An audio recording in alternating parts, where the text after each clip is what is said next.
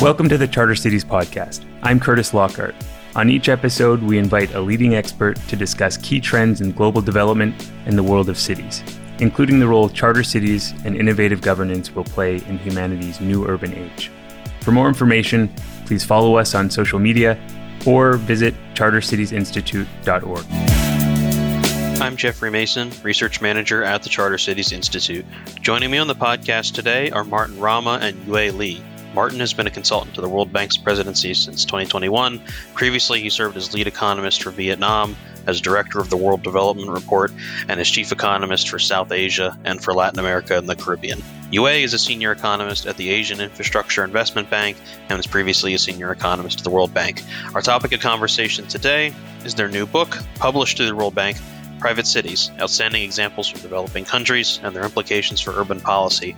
We discuss the history and current state of private cities, how they're governed, and what we know about this burgeoning area of research and what is to come. Please note that Yue joins us a few minutes into the episode. I hope you enjoyed today's conversation. Welcome to the show, Martin. Hello, Jeff. Thank you for having me with you. So, I'm very excited to discuss your new book on private cities, co authored with Yue Li on private cities and specifically private cities in developing countries and that particular context. So, before we get into this discussion, can you share exactly what is a private city, what constitutes a private city, and how are they different from traditional types of cities? We chose the term private city in a deliberate way because it suggests a contradiction. We all have the idea that cities are run by some level of government that there are jurisdictions. Sometimes there may be several jurisdictions involved. So the administrative uh, boundaries do not necessarily overlap with the economic urban boundaries. But there is the idea that it is some form of local government that runs a city, typically plans it, builds infrastructure, can be contracted out to the private sector. But the leadership is on the government side. And what we have found and what motivates our book is that in developing countries, there are quite a few significant cities. So we are not talking about gated communities or industrial parks or business improvement districts, but really cities, places that connect people and jobs, that have mass transport and so on, where a leading role was taken by a private actor and I use the word actor in a broad sense because there is a multiplicity of actors that can be involved. In many cases, these are large developers, but you can have a big company, you can have a business association, you may even have a civil society organizations, or in the most extreme cases, governments from a different country. So what we found is so there is something that is different from the textbook model of a city where local governments plan, finance, build, run services. And what we found is that also this kind of entity was very common in the history of nowadays advanced economies. So we wanted to play with the term private city to create this call for attention. Here is an entity that is not what we expected and we have not thought so much about. And you mentioned that private cities, as you're defining them, there's sort of a long history there, setting aside these particular sort of more modern examples. What do you think is the reason why we've now seen in the past couple decades this reemergence of these private city style urban agglomerations? Let me first make a comment on the past. Like in the history of nowadays advanced economies, you had private cities probably for some of the same reasons why you see them now in developing countries is that there wasn't a functional government able to take on these functions. And so you had different examples. Like in the Middle Ages, Paris was mainly run by the guild of the boatsmen association because it was a port and it was the way they used to run the business. So if you take in the Renaissance, Florence was the city of the Medici family. So you have a very powerful family and city state is almost a little kingdom. And then you had company towns during the Industrial Revolution. Why you had all these things is because there wasn't truly a government that could take on those, that role. our sense of the reemergence of these private cities nowadays is that something else is happening. In some cases, we have some of these very big companies that are creating campuses for their employees and for the services they provide. And they enter in a negotiation with the local government, like a big player, like in the kind of analytical model we have in our book, which is a game theoretical model where you have two big players and trying to find what kind of transfers will make these mutually advantageous deal. But we also have cases where we think that uh, NIMBYism is at play. Is you have places with enormous potential, but each of the entities or jurisdictions in that place may have a veto power for some reason. So you cannot move on from a set of communes to really a city. And someone else takes on that role, not a traditional local government, but some entity that may be public but has a CEO and is not again the image of normal city. So if I had to summarize, I would say in the past it was mainly weak governments, and that's what we see now in developing countries. Nowadays, in advanced economies, it's not weak governments, is a mismatch between the constituencies making the decisions and the urban agglomeration that is economically viable. Yeah, and I, I, think that's particularly interesting in the context where a lot of developing countries, there, especially in sub-Saharan Africa, there's not really much of a sort of formal legal tradition of sort of local municipal government. They're either very sort of constitutionally, they're either very weak and reliant on you know transfers from the center and, and this kind of thing, or, or in some cases, you know, don't really exist at all.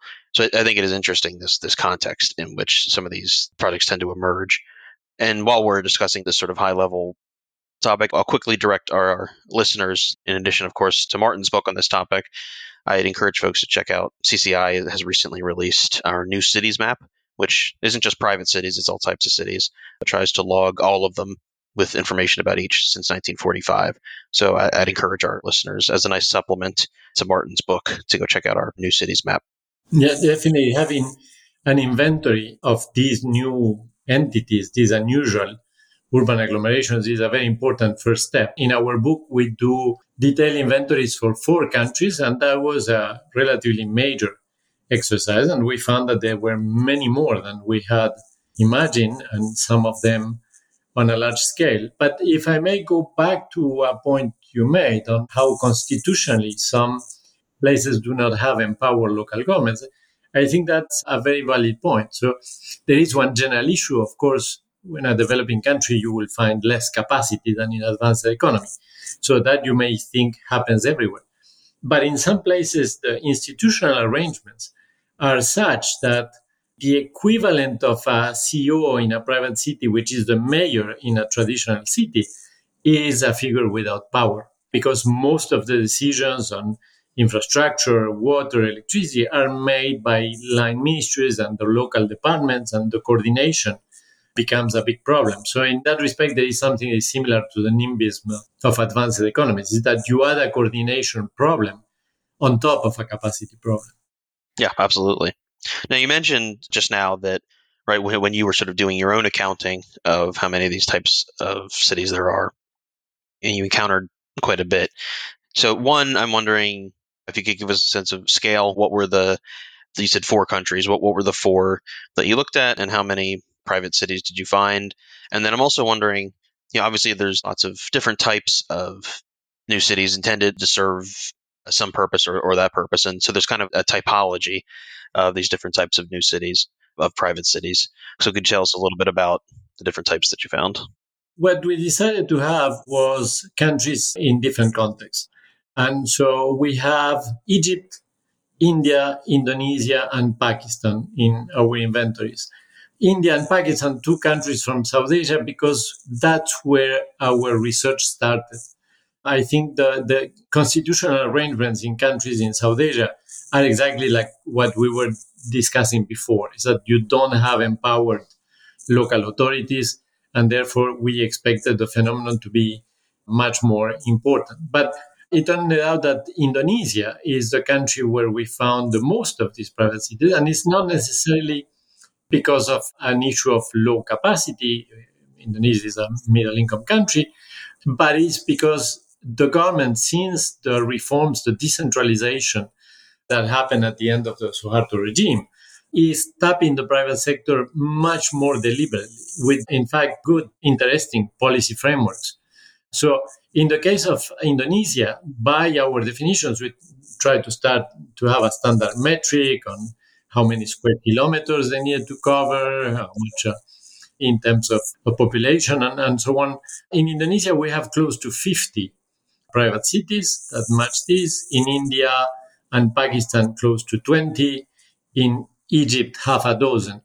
And what we did is to classify them into three big types just to have some uh, consistent comparison. One is the places that are really like the company towns of the Industrial Revolution, where you can identify one firm producing goods or services that needs a base for operation that is significant.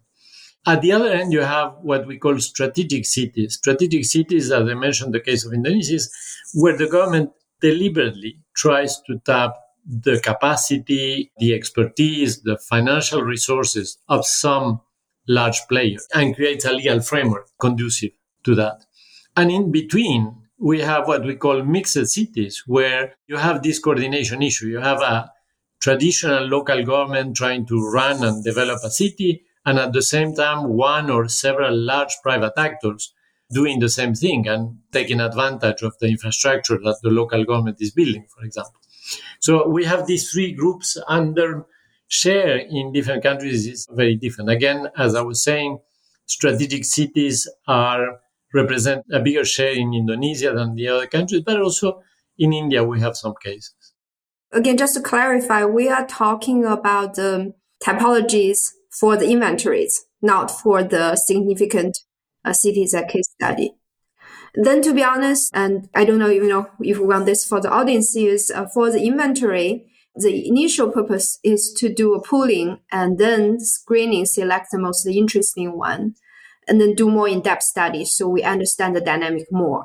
So to be honest, for the inventory in general, we didn't study its kind of history as detailed as the 14 case studies.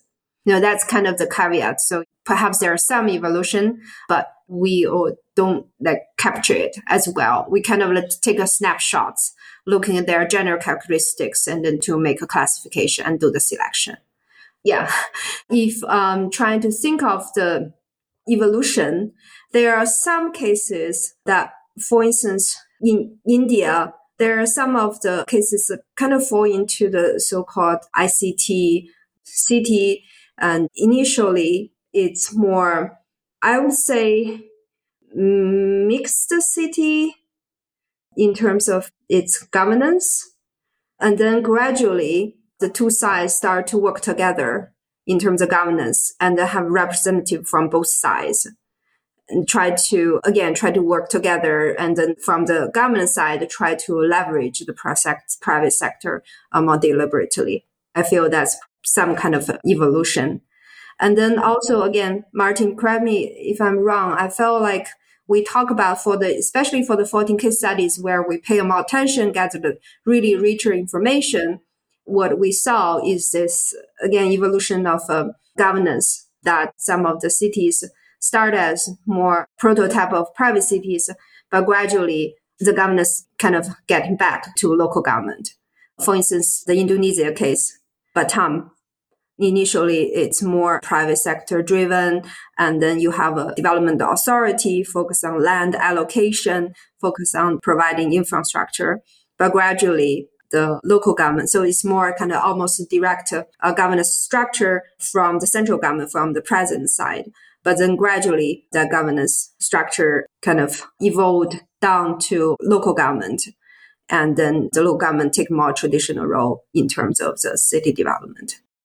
One could be tempted to say, Jeff, that precisely the success of these private cities in terms of becoming significant urban agglomerations means that they create a constituency, a political constituency all of a sudden you have tens, hundreds of thousands, in some cases millions of people living in one place. And of course, when this private city started, it was mainly action by the private actors. But when you have tens or hundreds of millions of people in one place, there is uh, clearly a push for voice. And we have found that trend toward having at some point a shift to a traditional city quite consistent. Not everywhere.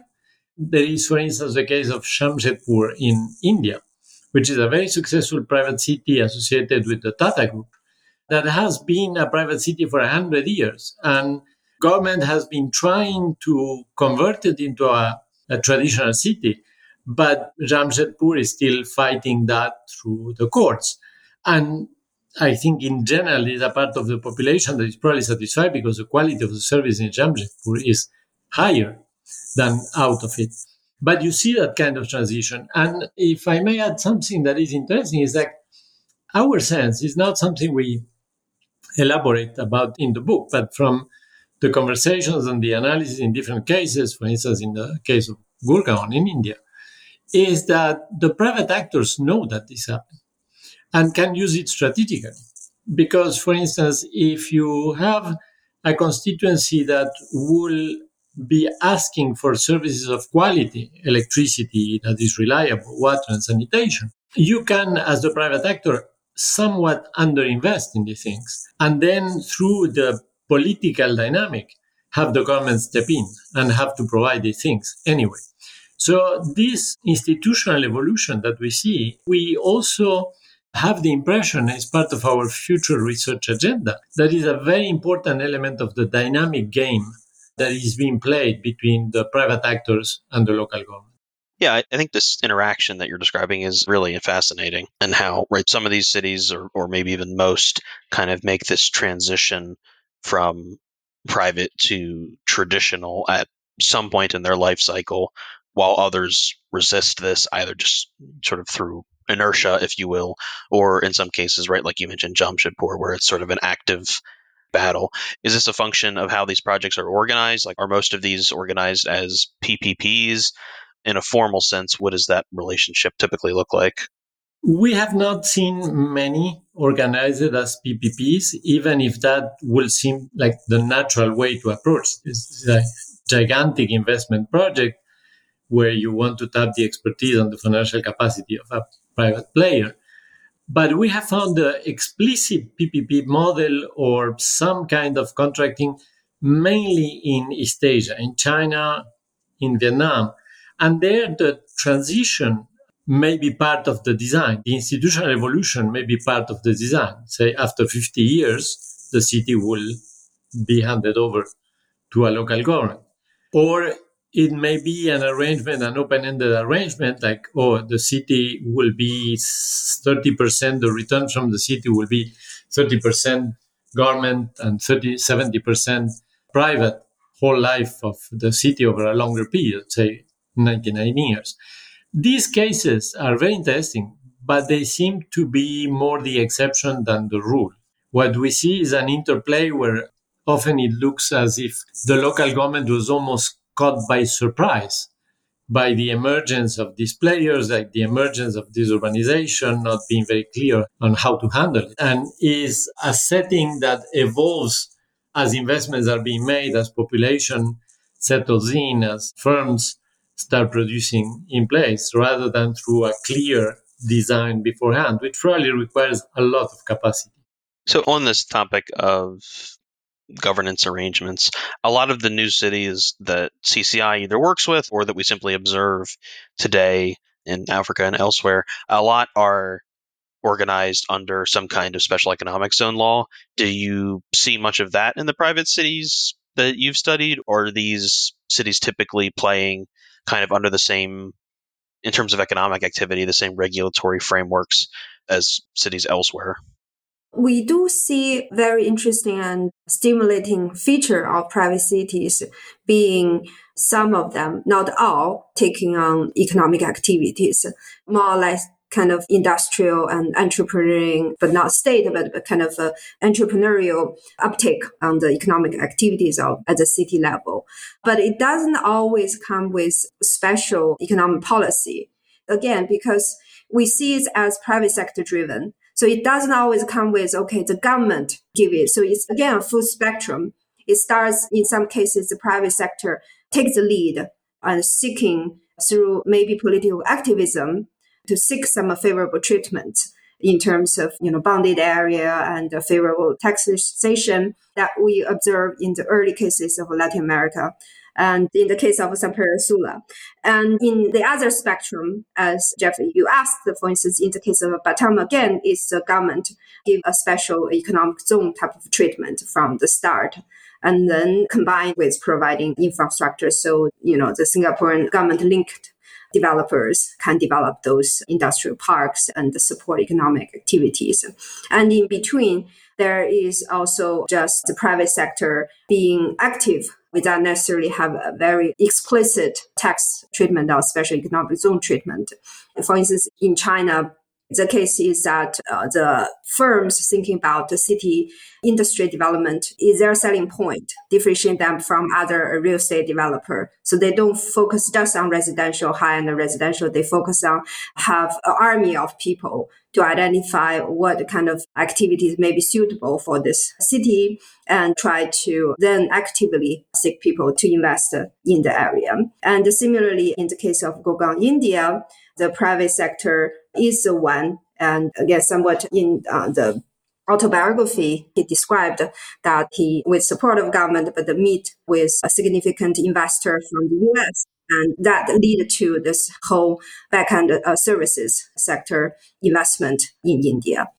Thanks. So while we're sort of on this topic of governance, one thing that you guys devote a chapter in the book to that I think is really important and is really interesting, especially when thinking about sort of an economic model for these types of projects is the issue of land value capture and how these private cities can use land value capture.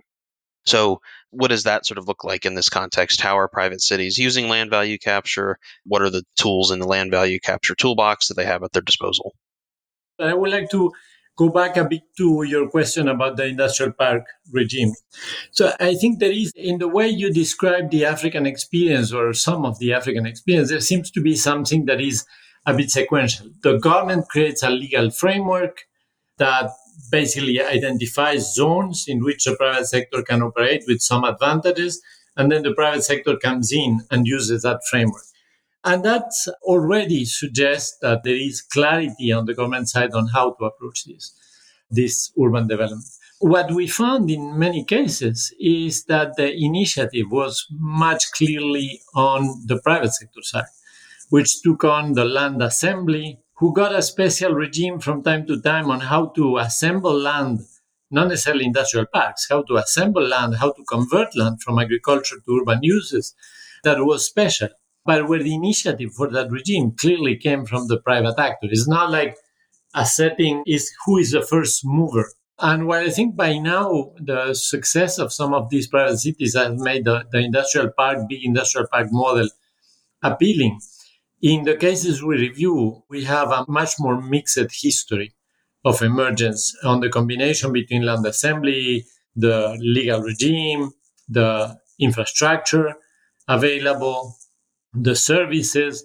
So what we find overall is that across the 14 cities we studied in more detail, which roles and which functions the private actor and the local government take varies quite a lot. So we will not say that there is a single model that is dominant. Let me go back to the issue of land value capture. We see the issue of land value capture, of course, as central to the viability of this privacy. And our assessment is that the private sector, even in the best scenario, cannot capture all the value it creates by developing a city. So, a first implication why? Because there are spillovers of different sorts, because they will be selling the land at the value of the marginal unit of land, but the whole value will need to consider the average, not the marginal. And you have a situation typical of decreasing returns. So there are various reasons why the private sector, even in the best case scenario for the private sector, is not able to appropriate all the, the land value. That suggests that private cities alone will be suboptimal because even if they do their best to appropriate all, all the land value, capture, that's not what society is getting. And so they will underinvest. But there are also problems, important problems of equity that are associated with the land value capture. What I just said, the fact that the private sector does not appropriate the full value of what it creates, would suggest that in some way it needs to be subsidized for efficiency. And if you think what happens in advanced economies with these big companies in ICT sector negotiate with cities, in fact, they are getting a transfer. The cities are paying them for developing their huge city-like campuses. But that creates a problem of equity. And what we have found in our research is that the problem of equity has been addressed in very creative ways in different cities. For instance, by allowing the original residents to keep their villages within the new cities that are developing so that they will have a significant appreciation of the land and will share some of the benefits. In some cases, even converting the land into shares of the private city project. And of course, there are other ways to recover value for the government through taxation. But what we see in developing countries is that things like property taxes are completely underdeveloped. So there has to be some other mechanisms like general taxation to try to recover some of the value generated for the city and address the equity issues that these private cities raise. So we see this issue of land value capture as very central. And remember how uh, this conversation started. It started by saying one of the main reasons why we see private cities emerging is because of the limited capacity of local governments. So if a local government doesn't have the capacity to plan a city or to build infrastructure for a city, will it have the capacity to design land value capture mechanisms that can address both efficiency and equity? We see this in terms of the research agenda going forward as a very important component. In the conversation before with Yue, we were mentioning the empirical, knowing more about the cities, with the city about as unit of observation, or with household and firms as a unit of observation. But there is a very important conceptual issue of mechanism design, which is how to ensure that land value capture along the way is structured so that we can have efficiency, which is what we want from urbanization, but also equity. That these private cities are not islands of prosperity for the benefit of a small group, including the private actors involved and become really a source of prosperity for the countries they are in. Sure. So, one thing I'd like to dig into a little bit here, rather than from a sort of policy point of view, is from the point of view of the actual end user or, or the resident. We kind of have an, expectation in, in a traditional city of, right, your citizen, resident, taxpayer, etc. And there's an expectation of, you know, as being a member of these categories, right, you get these you have an expectation, at least in theory, of getting these particular functions and services. Right with a private city, yeah, at least the term private kind of implies a similar but maybe slightly different relationship about right payer versus non-payer, or maybe there's not, but it seems like there could be this sort of a, a distinction to be drawn there. So I'm wondering if, from your study, you could describe what the city to resident relationship looks like and obviously, I'm sure it varies greatly across the examples you studied. But what sort of can you tell us about the sort of citizen or the resident versus city relationship? I think that the clearest model is the cities that are a bit like premium cities that are offering to companies that things will function, to households that they will have good services, green, clean environment that they will not find in traditional cities in their countries.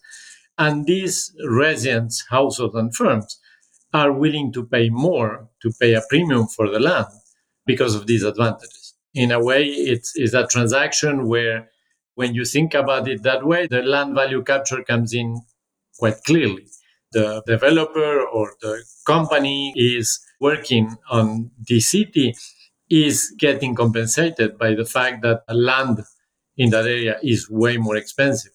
And as long as they have some grip on the land when they start the process and they sell it gradually or by blocks to different players, industrial, households, commercial, whatever it is, it works that way. It allows them to capture back the investment and more.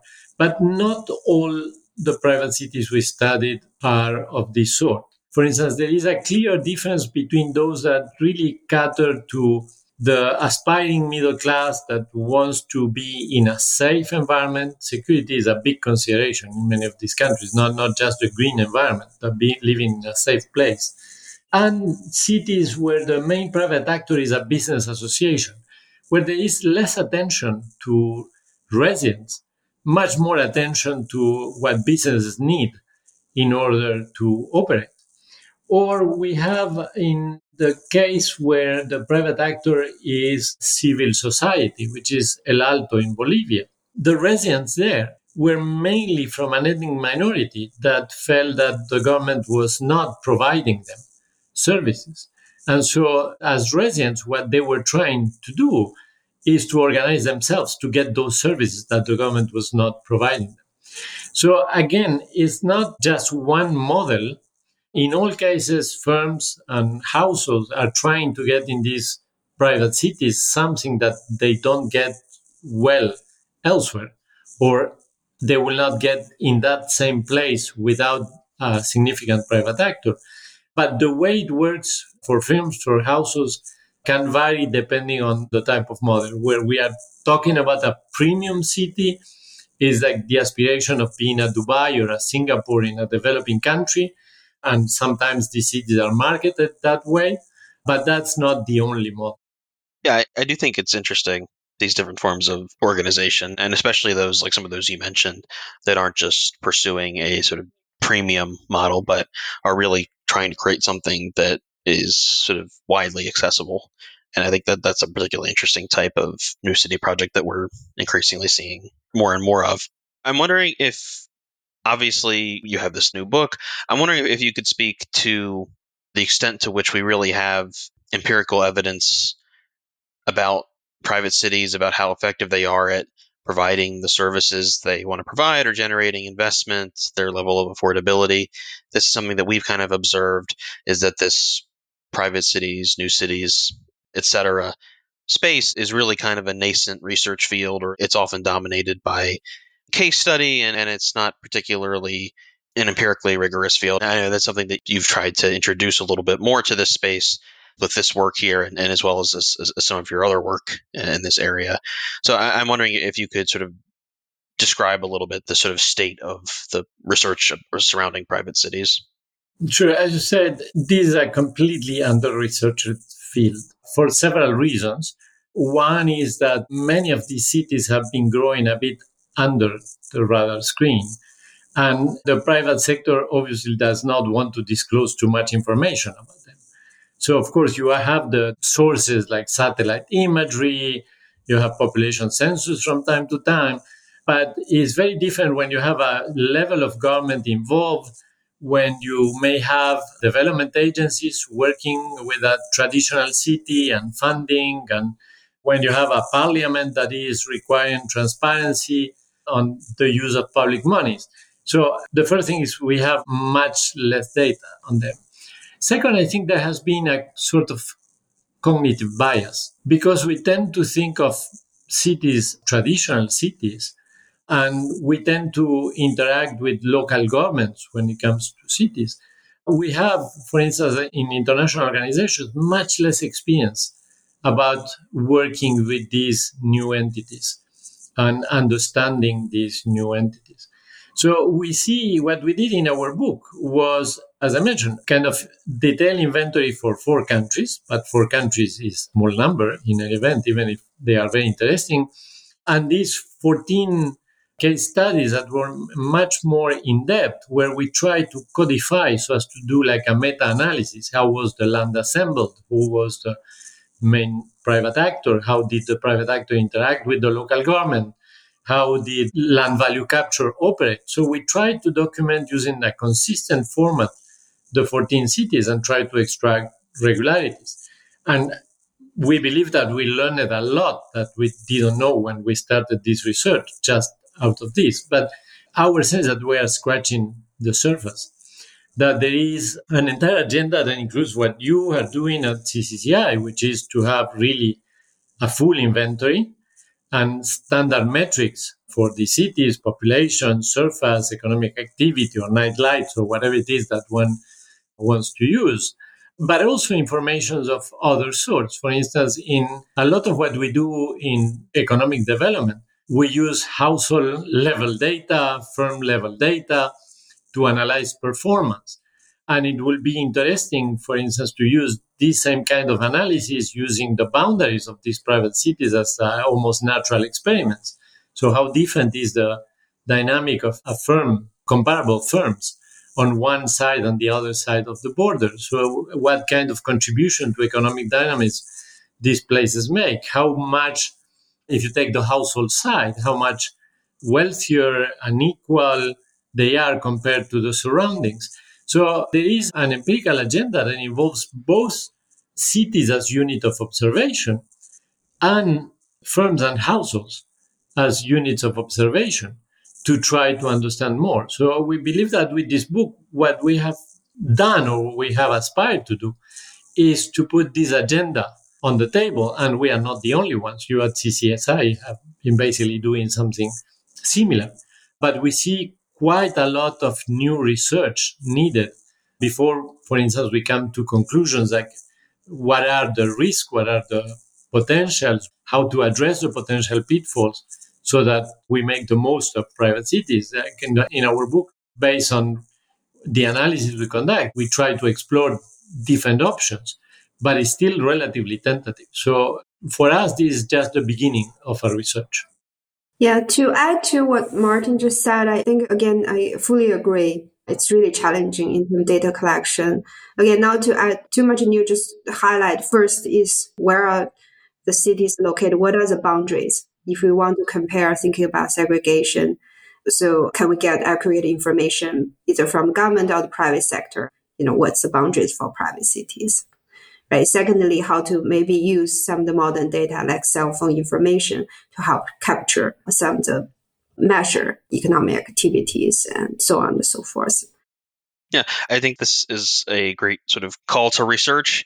And I was going to ask, you know, where are you going with this work anyway? So thank you for preempting me. I've really enjoyed this conversation on private cities and on your work. And I think, you know, the work that you two have done is really sort of pioneering in this burgeoning research space. You're really sort of laying down some key foundational building blocks here. I think it's an excellent point and a great point to stop. So, yeah, I want to thank you both for coming on the show and, and for sharing this really excellent work with us. I want to remind listeners it's private cities, outstanding examples from developing countries and their implications for urban policy. And you can download it right from the World Bank. So I want to thank you both for joining today and looking forward to seeing your additional research in this topic. And I hope our listeners will continue to engage with your really interesting and exciting work. Thank you very much, Jeff, for having us with you. And thank you to the audience for the interest. We look forward to continue collaborating with CCI. It has been an excellent collaboration so far and our agendas are really very close. Yeah, just echo Martin. Thanks for the opportunity and looking forward to uh, work more perhaps on the empirical part on PPP as we uh, discussed. Thank you. Fantastic. Thank you both. Thank you, Jeff. Thanks so much for listening. We love engaging with our listeners, so please always feel free to reach out. Contact information is listed in the show notes. To find out more about the work of the Charter Cities Institute, Please follow us on social media or visit chartercitiesinstitute.org.